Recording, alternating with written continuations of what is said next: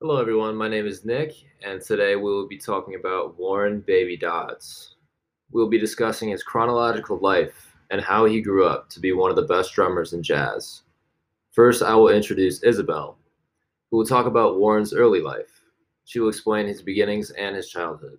So, my first question is Where was Warren born? Hello. So I'll first say that Warren Baby Dodds was born in New Orleans on Christmas. Actually, he was born in the year 1898. Can you tell us anything about his early childhood? Of course. So Baby came from a really musical family. His older brother is actually already in the Hall of Fame. Fame.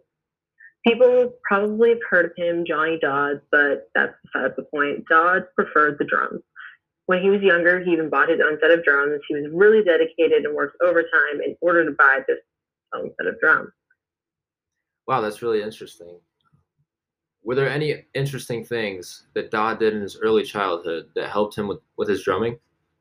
Yes, actually. So before Warren got his actual drums, he made his own.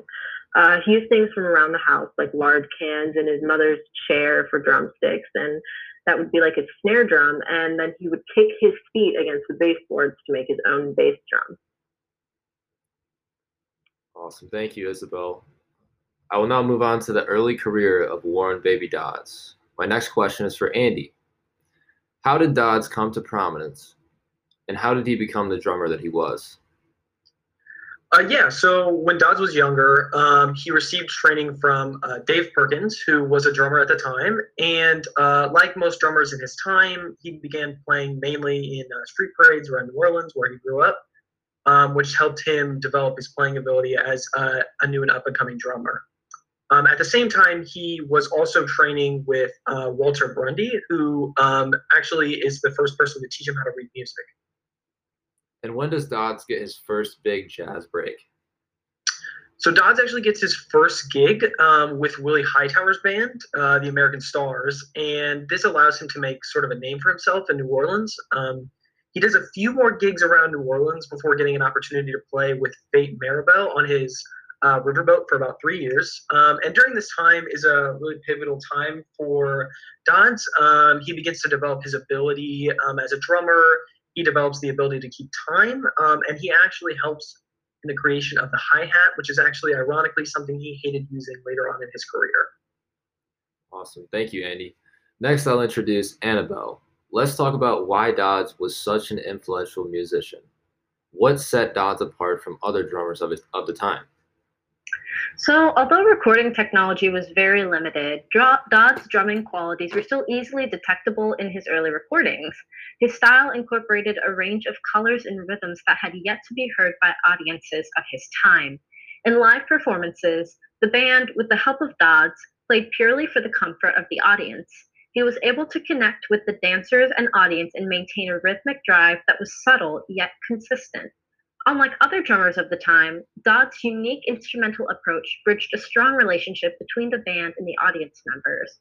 During his recordings, he impressed lots of musicians with, with his improvisations, and he lacked the usage of hi hats and cymbals in order to complement the talented performers that played with him on the piano, such as Lil Hardin. Dodds, when talking about the hi hat and cymbals, claimed that some drummers can't play without them. I can't play with them. So let's listen to an excerpt from Spooky Drums number one, where we can hear some of Dodds' creative and experimental drumming.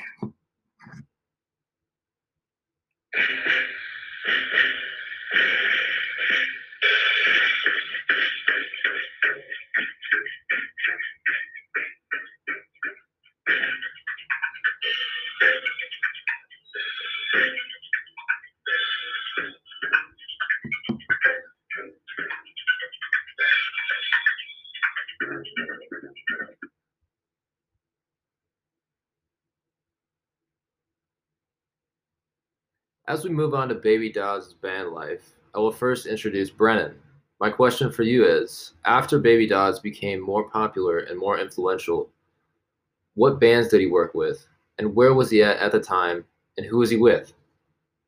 Yeah, so once Warren gained traction in, ja- in the jazz culture, he caught the attention of some of the most famous and influential musicians of all time. The first being, uh, the first big artist he worked with was self-proclaimed king of jazz, being Joe King Oliver and his Creole jazz band.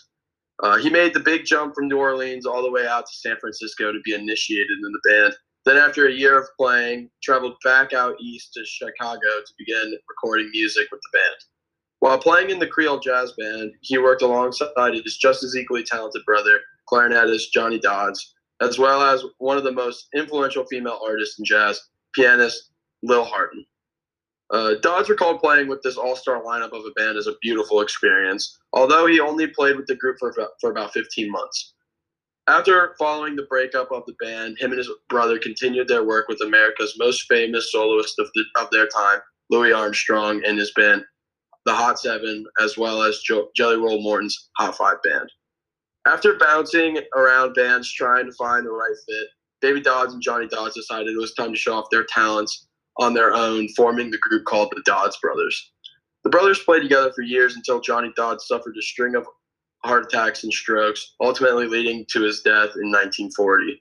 After his brother's death, he moved back to New Orleans to continue his work as a freelance drummer, playing for any band that wanted his assistance. Baby Dodds played during the Great Depression, which was obviously a tough time for everyone in the country. What sort of difficulties did Warren have to go through to sustain his jazz career? Yeah, sadly, even though Baby Dodds was one of the greatest drummers of the time, making jazz music was not his main source of income at the start of the Great Depression. When the Dodds brothers formed their band, they had to invest into apartment complexes and run a taxi company just to keep up with the financial crash during the times. To wrap up the life of Warren Baby Dodds, I am curious to know, Carson, please tell us what difficulties did Baby Dodds face towards the end of his career? Thank you, Nick. As previously stated, Warren Baby Dodds faced a series of strokes. However, he still found a way to impact the jazz community. His courage and determination to fulfill the music within his soul allowed him to continue playing and performing his music after facing adversity of paralysis, concluding the recovery of his fourth stroke. He was still dedicated to his music enough to share his talents by teaching and tutoring early drummers. Dodds definitely had to overcome a lot of adversity in his life. My next question is what kind of impact did Dodds make on the jazz community?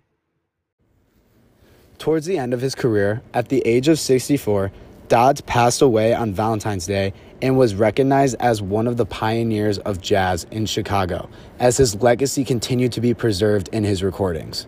In addition, Dodds established the culture for the attire of drummers that continues to be expressed by many artists to this day. He chose to listen to what others were playing around him and contribute to their style in a unique fashion that made them stand out. This fashionable trend became popular among spectators and changed the industry to be viewed as entertainment rather than just a profession. Given all we have discussed on Baby Dodds, leads me to my final question. Why is Dodds a Hall of Fame worthy candidate? That is a wonderful question, Nick. And I firmly believe that we should seize the opportunity now to recognize the amazing abilities of Warren Baby Dodds. As a matter of fact, Dodds was inducted into the Downbeat Hall of Fame in 2010 that served to fulfill the fact that he was overlooked in the jazz community while he was alive. Not only did his impacts within the musical contributions to the jazz community continue to flourish, but the message he provided inspired a plethora of artists to emerge with his unique way of learning and practicing. I think that we can all agree that Baby Dodds established himself as a person that is Hall of Fame worthy.